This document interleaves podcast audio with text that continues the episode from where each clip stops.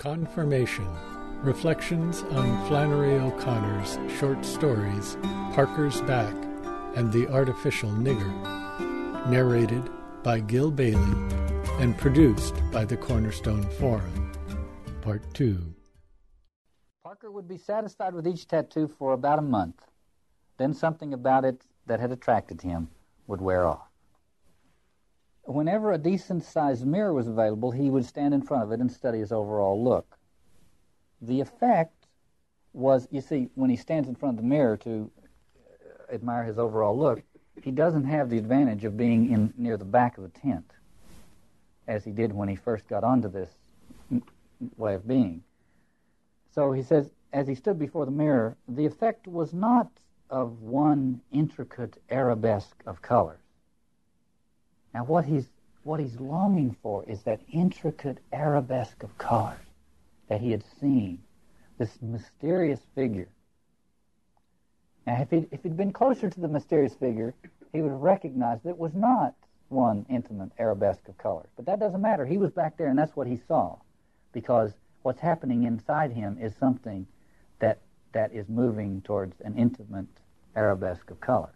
But he stood before the mirror and he says, he notices that all of this, all of this stuff on the surface of him is not that.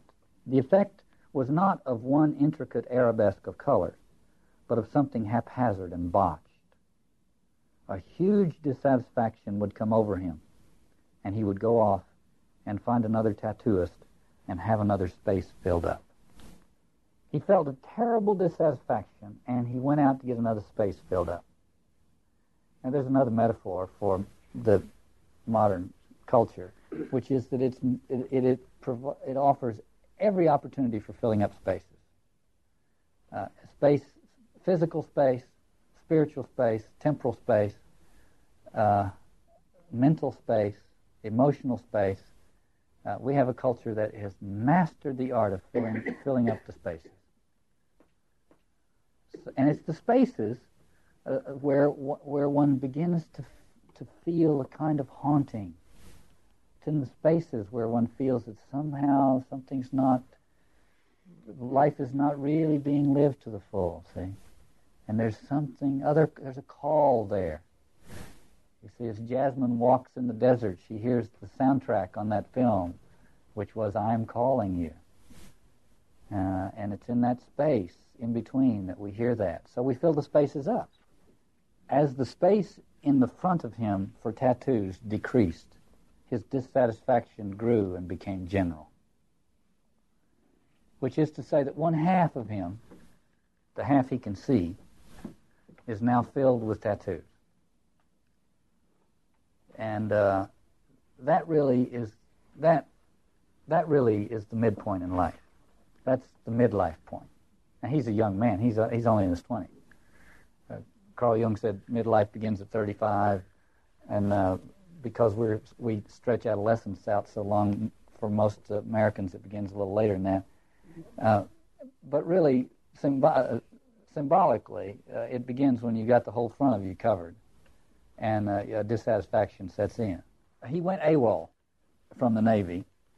Uh, his dissatisfaction from being chronic and latent had suddenly become acute and raged in him. It was as if the panther and the lion and the serpents and the eagles and the hawks had penetrated his skin and lived inside him in a raging warfare. So you pick up all that stuff month after month, season after season, fad after fad, rumor after rumor, you know, great truth after great truth, and pretty soon the the uh, haphazard and botched result of all that begins to seep into you. So back to Parker and his wife, or his wife to be. Uh, she didn't care for tattoos. She said it was vanity, vanity of vanities. Uh, but he insisted. He said, "Well, which one do you like best?" And she said, "Well, I, of all, I don't like any of them, but that that chicken's not as bad as the rest of them." He said, "What chicken?" uh, she pointed to the eagle. That's an eagle, Parker said. What fool would waste their time having a chicken put on themselves? What fool would have any of it, the girl said and turned away. She went slowly back to the house and left him there to get going. Parker remained for almost five minutes looking agape at the dark door she had entered. So, a little revelation here, which is that what's that going to do for you? You see, so suddenly the initial um, occasion for his stirring to life is challenged. There comes a moment when uh, the initial uh, stirring got him so far, and then there comes a moment when that's not going to do. See, that's that, he has an experience which is it's not worth anything. He keeps going back, although he doesn't understand why, and he brings apples. He's, he sells apples to sells fruit to make a living. He brings fruit with him, and she's poor and hungry, and so she grabs an apple and starts to eat it uh, with relish. And she's looking out over the porch. Uh, the view from the porch stretched off across a long incline studded with ironweed, and across the highway to a vast vista of hills and one small mountain. Long views depressed Parker. You look into space like that, and you begin to feel as if someone were after you the Navy, or the government, or religion. So keep those three in mind, and we'll come back to them yet. He asked if all the children in the yard were hers, and she said no, she wasn't married yet, as, as though, Parker said, as though she's going to get married any old day. Who in God's name would marry her, Parker thought. He sat there looking at the view, thinking he might be coming down with something. And then he said, because he had nothing else to say, he said to her, I ain't got any tattoo on my back. An acknowledgement, uh, I guess, that uh, there's still half of his life to be lived. Uh, today's the first day of the rest of your life, or something like that. Anyway, the third day, third time he came, uh, she asked him his name, and he said O.E. Parker. And uh, she said, "What's O.E. stand for?" And he said, "Never mind. What's yours?" And she said, I'll tell you if you tell me, with just enough flirtatiousness in his voice to, uh, for it to go to his head. And he had, and then the story says he had never revealed the name to any man or woman, only to the files of the Navy and the government. And it was on his baptismal record, which he got at the age of one month. His mother was a Methodist. So that tells us a number of things. He felt if you looked into the long, uh, you took the long view, you, you started feeling like somebody was after you. The Navy, the government, or religion. Well, it just turns out that it's the Navy, the government, and religion that know his name. So what he's fleeing from is this is, is his name and the consequence or the, the, the significance of his name. And he has abbreviated it in order to avoid it. And the other thing it points out is, and again, this is Flannery O'Connor insinuating this very consciously, his mother was a Methodist. He was baptized at one month, meaning that he is a character who needs the confirmation sacrament. Infant baptism is what uh, made confirmation necessary. Um, when his name leaked uh, out of the Navy files, Parker, Parker narrowly missed killing the man who had used it. So, he doesn't want anybody to know his name. Uh, but she swears that she won't blab it to anybody. So the story says Parker sat for a few minutes in silence. Then he reached for the girl's neck, drew her ear close to his mouth, and revealed the name in a low voice. Obadiah, she whispered. Her face slowly brightened as if the name came as a sign to her. Obadiah, she said. The name still stank in Parker's estimation. So he's got a middle name. We'll get to that in a minute. But his first name is Obadiah, and uh, it's part of what he's been fleeing from. Now, Obadiah is the is the briefest prophetic work in the in the uh, Old Testament. The setting for Obadiah is the long historical conflict between Israel and Edom. The story in Genesis of Jacob and Esau was a narrative version of the origins of the of the hostility be- between Israel and Edom. Uh, the Edomites descended from Esau, who foolishly sold his birthright for a bowl of stew. Uh, but the Edomites were a, a longtime enemy of Israel. When the Babylonians swept in and destroyed Jerusalem and took uh, took people off to Babylon, the Edomites were among the culture surrounding culture groups who who joined in the political cannibalism. Uh, they took a little more territory. They gloated over the fact that their historical enemy was being uh, destroyed and so on. And this, uh, this was a thorn in the, in the, uh, to, the, to the Israelites and to their prophets. Edom had built a, uh, a fortress on a, on a prominent rock, which they regarded as an impregnable military uh, bastion. At the time Obadiah is writing, the Arab tribes have overrun that fortress and have uh, and are in the in, in, the process of destroying it. Keeping in mind this this uh, fortress up on a rock, we learned the, as this story began, the house they rented sat alone, save for a single tall pecan tree on a high embankment overlooking a highway. So the Obadiah uh, reference is not that O.E. Parker is an Obadiah figure, but that he is one uh, for whom the prophecy of Obadiah is relevant. That is to say, he is the Edomite uh, who has uh, who has tried to uh, cure himself in some fortress, and the fortress is now being overrun by the Arabs. Three in three very prominent places in this story, the word arabesque is used to describe the tattoos. What uh, what has happened to, to Parker is that he has become totally fascinated by the arabesque design. What I think Flannery O'Connor is doing is associating that to, the, to being overrun by the Arabs. Now, uh, here's what Obadiah says The Lord Yahweh says this to Edom Your pride of heart has led you astray, you whose home is in the holes in the rocks, who make the heights your dwelling, who say in your heart, Who will bring me down to the ground? Though you soared like the eagle. As though you set your nest among the stars, I would still fling you down again. It is Yahweh who speaks. So who will bring you down to the ground?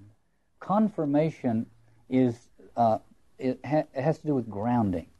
To ground someone steadfastly in something, uh, to give one some kind of firm grounding, to put one's feet on the ground.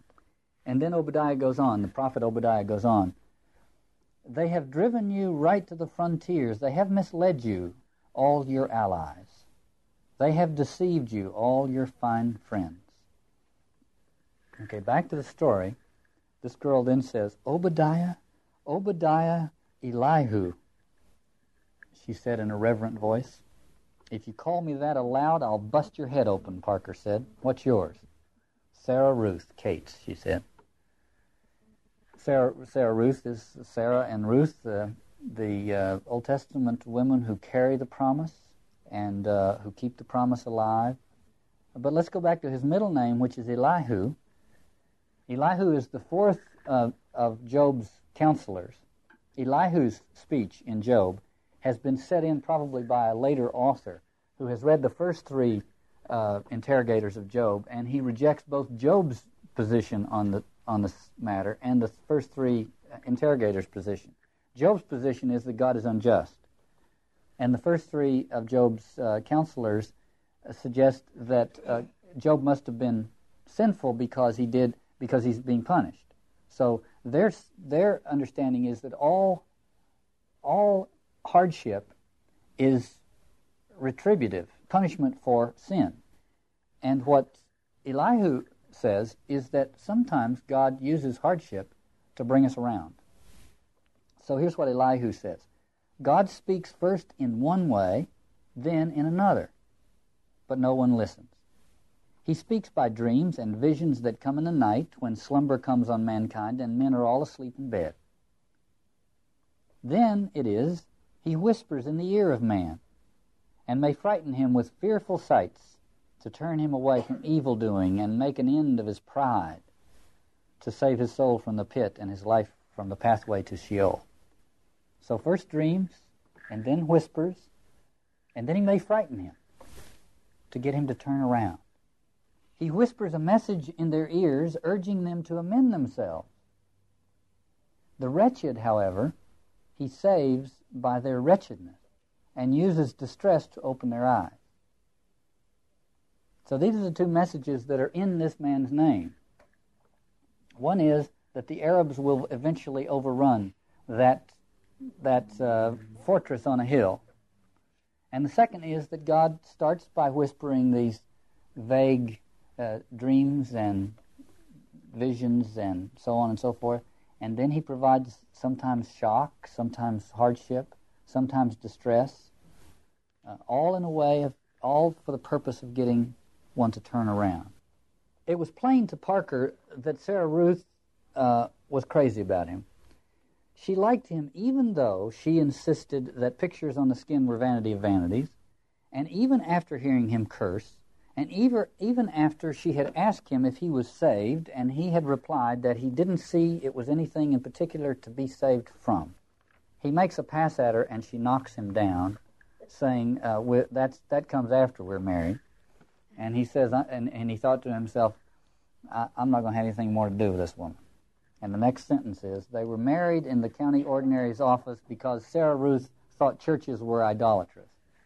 Now, Flannery O'Connor as we know from her writings, she said to her friend, I read these stories over and over and laugh and laugh.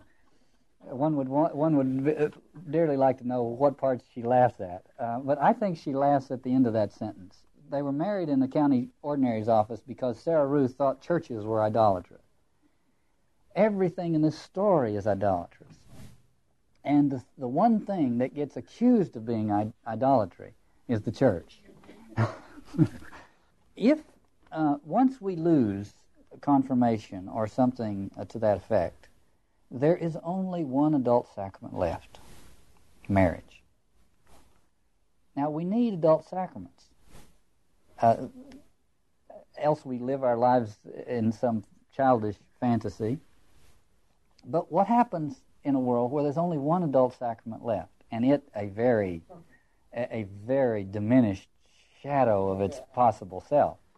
what happens is that that sacrament gets used whenever a sacrament is needed, whether or not that might be the right one.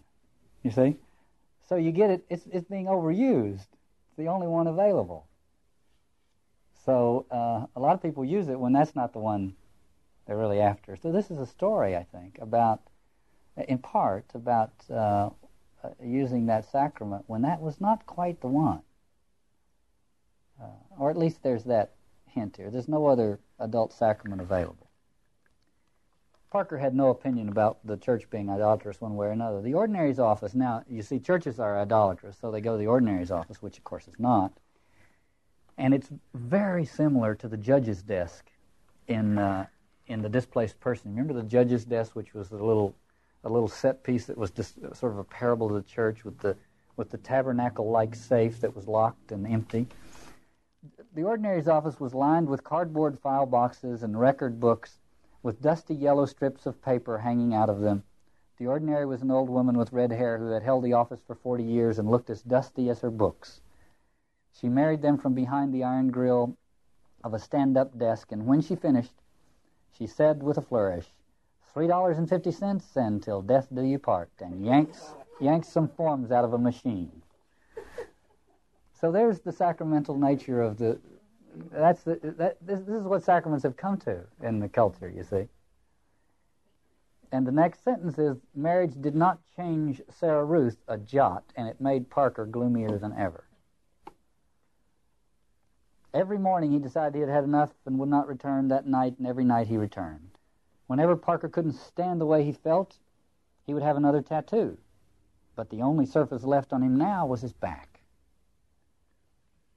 He didn't care to have them on his back because he couldn't see them there. Sarah Ruth could see them there, but she didn't care to see the ones that were already there. At the judgment seat of God, Jesus is going to say to you, What have you been doing all your life beside have pictures drawn all over you? Parker did nothing much when he was at home but listen to what the judgment seat of God would be like for him if he didn't change his way. Dissatisfaction began to grow so great in Parker that there was no containing it outside of a tattoo. It had to be on his back. And a dim intuition begins to form in him. What would the subject be? And he thinks, ah, it will be a religious subject, which will force Sarah Ruth to appreciate it. and he thought what it might be, and he thought first the Bible, and then he thought, no, it has to be better than the Bible.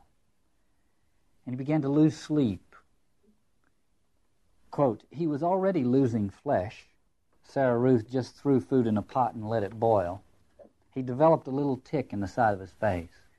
Now, losing flesh is a Pauline reference here. See, see flesh for Paul is, is something like the ego.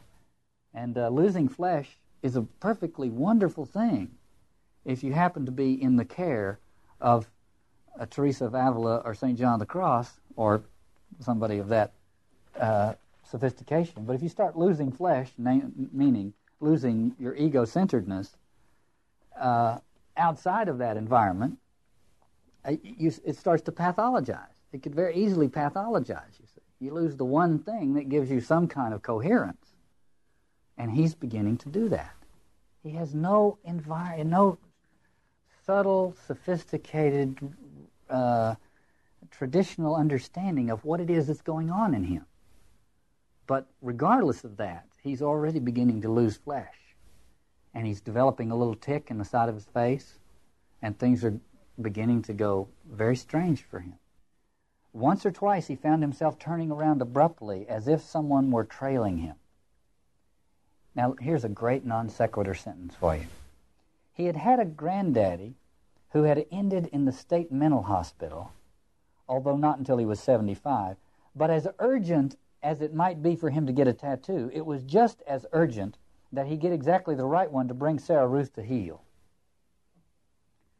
That's one sentence. This is a man who's coming apart. This is this thing inside of him has is now taking over. One day he's baling hay. The field, big field with a big tree in the middle. Parker began at the outside of the field and made circles inward toward it.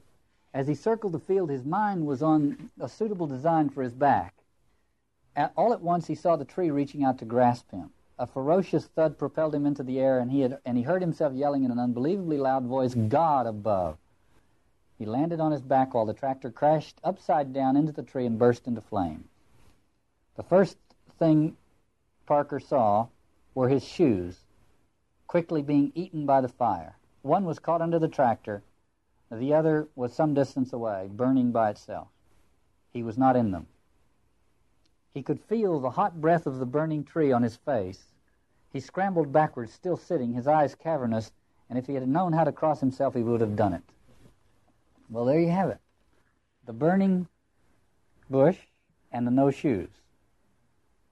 This is the, this is the combination between the experience of Moses before the burning bush, where he has to remove his shoes, and the experience of Paul, who gets knocked off his course uh, in the New Testament.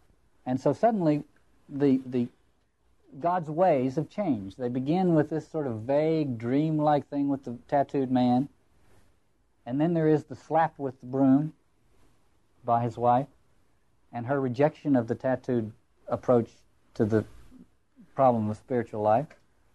And now he's run right into this tree and it burst into flames and his shoes have come off.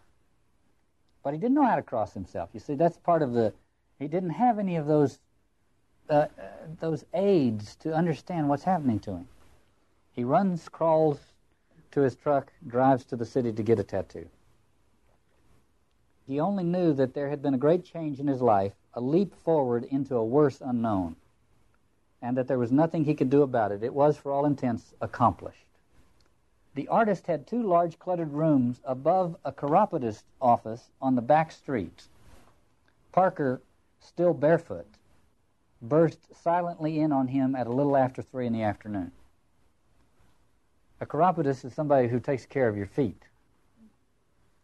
Uh, and he burst in barefoot. Confirmation is the grounding of oneself in reality. So that when when the social order is swept by one of its periodic crazy episodes, one doesn't get caught up in it. One is grounded in something more permanent than that. Uh, and here's insistence on being grounded. The feet. The artist was bald. With the aid of mirrors, the artist had tattooed on the top of his head a miniature owl. Now, of course, that's Minerva's sign of wisdom, classical wisdom, the owl.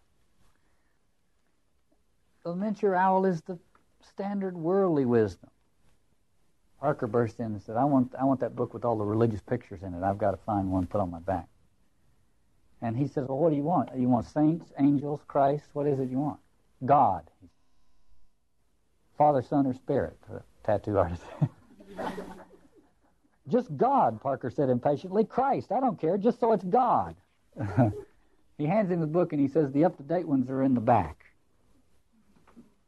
See? So you start with the up to date ones that are in the back and you go forward. Parker sat down with the book and wet his thumb and began to go through it, beginning at the back where the up to date, pictures were. Some of them he recognized the Good Shepherd, Forbid Them Not, the Smiling Jesus, Jesus the physician, physician's friend. But he kept turning rapidly backwards, and the pictures became less and less reassuring. So he starts, you see at the back, the up to date ones are all these saccharine, sentimental, romantic, sweet Jesus stuff.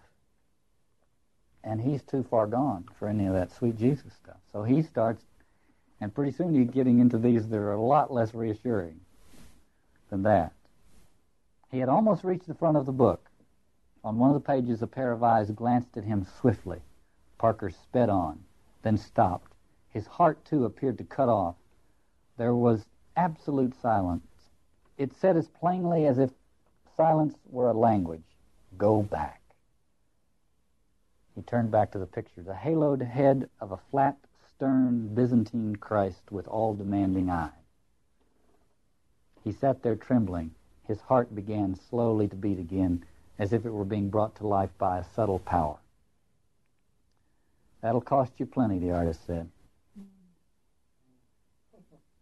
But he said, we better change something. You don't want all those little squares in there, and let's put some better features on the face. Parker said, just like it is. And the tattoo artist said, well, it's your funeral. So he's on the table getting the tattoo, and uh, we learned some other things. In Japan, he had had a tattoo of the Buddha done on his upper upper arm with ivory needles. In Burma, a little brown root of a man had made a peacock on each of his knees using thin pointed sticks two feet long. Amateurs had worked on him with pins and soot. So this is he he'd done everything. He had done it all. Buddhas, peacocks. We know how Flannery O'Connor feels about peacocks. Pins and soot, anything. See? After the first session in the mirror, the, the tattoo artist is only half finished, and there's only the impression left, just a kind of a vague outline of the face, with the eyes aren't in it yet. And for a minute, he thought he'd been tricked and that the tattoo artist had put the physician's friend on the back. Uh, but then he's, he's uh, told that uh, there's another session in which they're going to put the eyes in. So he spends the night in the Haven of Light Christian Mission, which was a good place because it was free and they served a meal of sorts. An oblique reference, I think, to the, to the Eucharist in there. Couldn't sleep all night. There's a phosphorescent cross glowing at the end of the room. Suddenly the tree reached out to grasp him, him again, uh, because that's, that tree is the, is the Old Testament version of the cross. You see. It reaches out to grasp him again and burst into flame. The shoe burned quietly by itself. The eyes in the book said to him, Go back. He longed for Sarah Ruth. Her sharp tongue and ice pick eyes were the only comfort he could bring to mind. He decided he was losing it.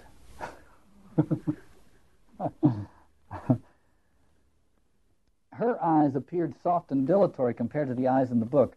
He felt as though under their gaze, the eyes in the book, under their gaze, he was as transparent as the wing of a fly. And this transparency comes in again at the end, of course. Tattoo artist the next day asked him why he chose a religious picture. He said, Have you gone and got religion? Parker's throat felt salty and dry. No, he, no, he said, I ain't got no use for none of that. A man can't save himself from whatever it is. He don't deserve none of my sympathy. These words seemed to leave his mouth like wraiths and to evaporate at once, as if he had never uttered them. Then why'd you do it? I married this woman that's saved, Parker said. I never should have done it. I ought to leave her. She's done and gone got pregnant. The, the artist says, You think she'll like it and lay off you a while? I love that. you think she'll like it and lay off you a while? she can't help herself, Parker said. She can't say she don't like the looks of God. He didn't want to look at it when it was finished, but the artist showed, forced him to look at it because he was proud of his own work. And Parker looked, turned white, and moved away. The eyes and the face continued to look at him, still straight, all demanding, encircled in silence. I'm going through this quickly.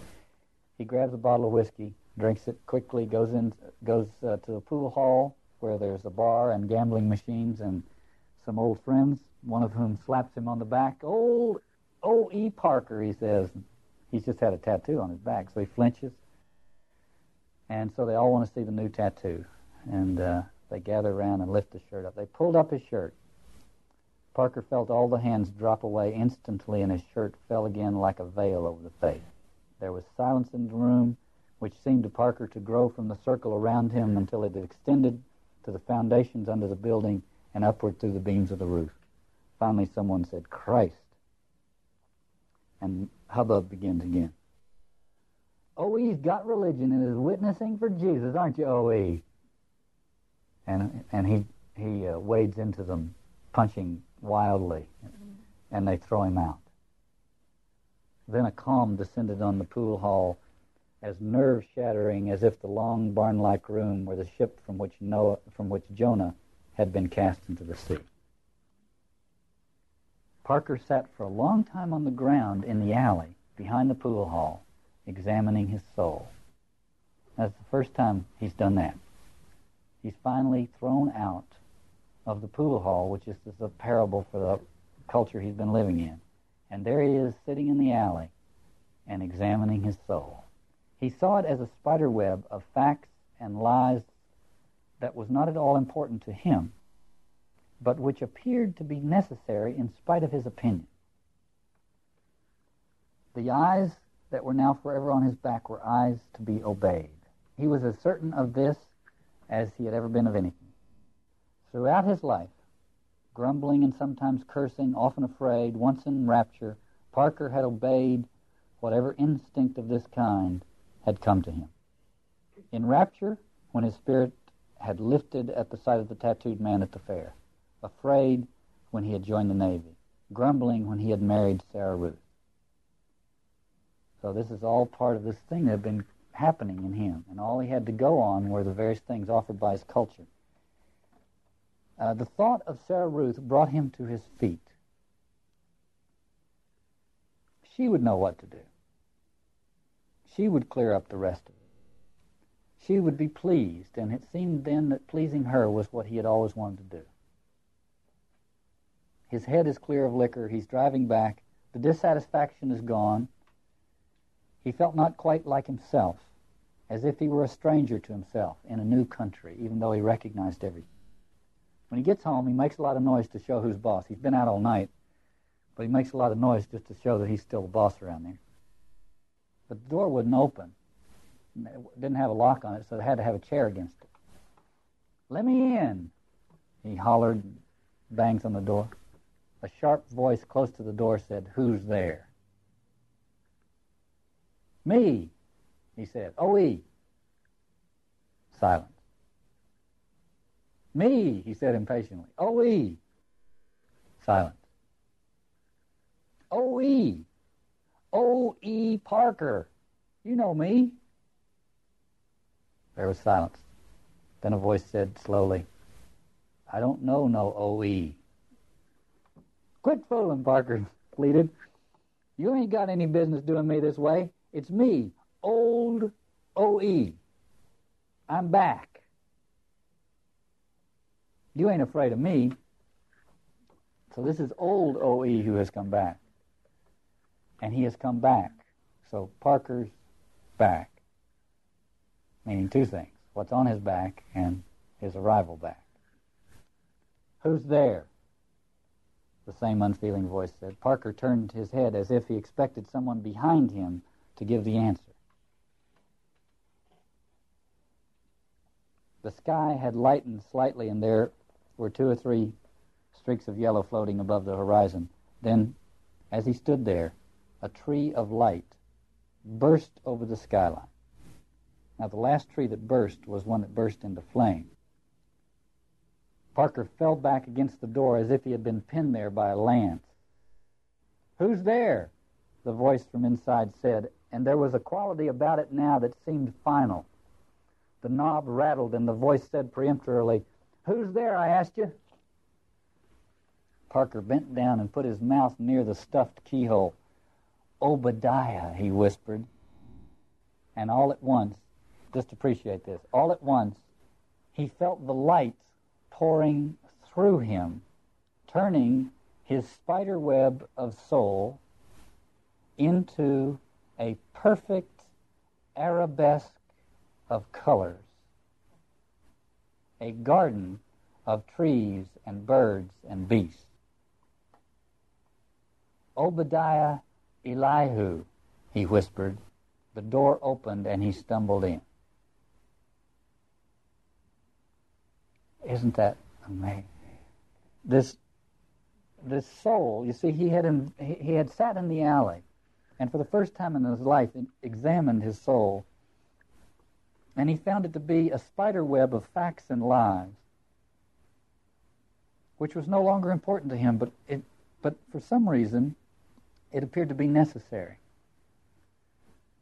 And when the light comes through it,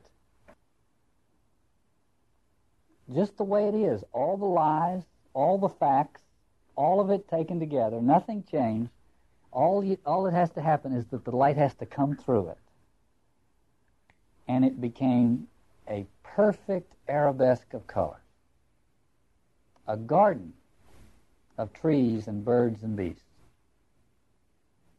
The moment of revelation comes, shines right through that, which is what he'd been after all his life since he saw the tattooed man, was a perfect arabesque of colors. But Flannery O'Connor is not going to allow us to end that way. Sarah Ruth has her hands on her hips. She's angry because he's got to pay for that tractor he burned up uh, when he hit the tree. He starts to unbutton his shirt, and she said, I'm, You're not going to get any of me. This We're too close to morning. Shut your mouth, he said quietly. Look at this, and then I don't want to hear no more out of you. He shows, he shows her the picture on his back. You know who that is? Who, nobody I know, she said. It's him, Parker said. Him who?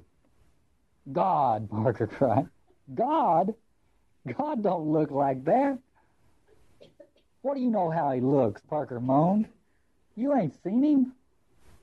He don't look, Sarah Ruth said. He's a spirit. No man shall see his face. Ah, oh, listen, Parker groaned. This is just a picture of him. Idolatry, Sarah Ruth screamed. Idolatry. Inflaming yourself with idols under every green tree. I can put up with lies and vanity, but I don't want no idolater in this house. She grabbed up the broom and began to thrash him across the shoulders with it. See, this is the this is still the confirmation uh, sacrament. Too stunned to resist, he sat there and took it. Large welts had formed on the face of the tattooed Christ. See? Indelibility is what he's been after. And the sacrament of confirmation that makes it indelible. And when the slap is both a slap on his back and a slap on Christ's face, then it takes. Then the connection is made the rejected one. He staggers to the door and stumbles out to the pecan tree. Sarah Ruth looked toward the pecan tree, and her eyes hardened still more. There he was, who called himself Obadiah Elihu, leaning against the tree, crying like a baby. That's where the pregnancy image comes to term. The other thing at confirmation is that you get a new name. Uh, the confirmation sacrament uh, bestows a new name on you, an adult name. he acquires a baptism name, but with no uh, no sense of it its real significance. Spends his life avoiding it, and it's at confirmation that it uh, that implications of it are uh, borne in on him. And uh, finally, he suffers the, the, slap that uh, that makes the makes that achieves the indelibility that he's been after with all this tattoo business. So when we look at Parker crying like a baby out by the pecan tree, there's reason for hope that he has had an experience of sacramental significance. But there's absolutely no assurance of that, and I think that's part of what Flannery O'Connor uh, is driving at. That, it, that, that there is a hit and miss dimension to it, given the sacramental uh, barrenness of uh, contemporary culture. I wanted to uh, quote some passages in Martin Buber because Martin Buber is concerned about uh, these things. Though Buber is uh, uh, Jewish, he had a great sacramental consciousness, if I could put it that way, which comes out so powerfully in his writings. And he also had a great concern for confirmation. Uh, so I want to read a couple of passages from his writings. He says, The human person needs confirmation. An animal does not need to be confirmed, for it is what it is unquestionably. It is different with man. Sent forth from the natural domain of the species into the hazard of the solitary category, surrounded by the air of a chaos which came into being with him. Secretly and bashfully, he watches for a yes which allows him to be, and which can come to him only from one human person to another. He says our nature really is fundamentally twofold the wish on the part of everyone to be so confirmed, and on the other hand, the innate capacity in each of us to confirm others. But then he goes on to say that this capacity to confirm others lies so immeasurably fallow, constitutes the real weakness and questionableness of the human race. Actual humanity exists only where this capacity unfolds.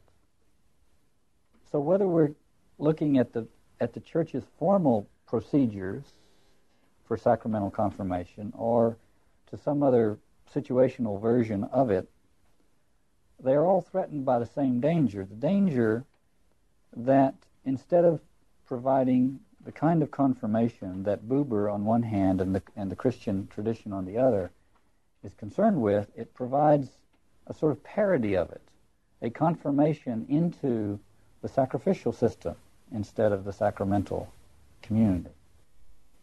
Let me quote uh, from Juan Luis Segundo, who is a Latin American theologian.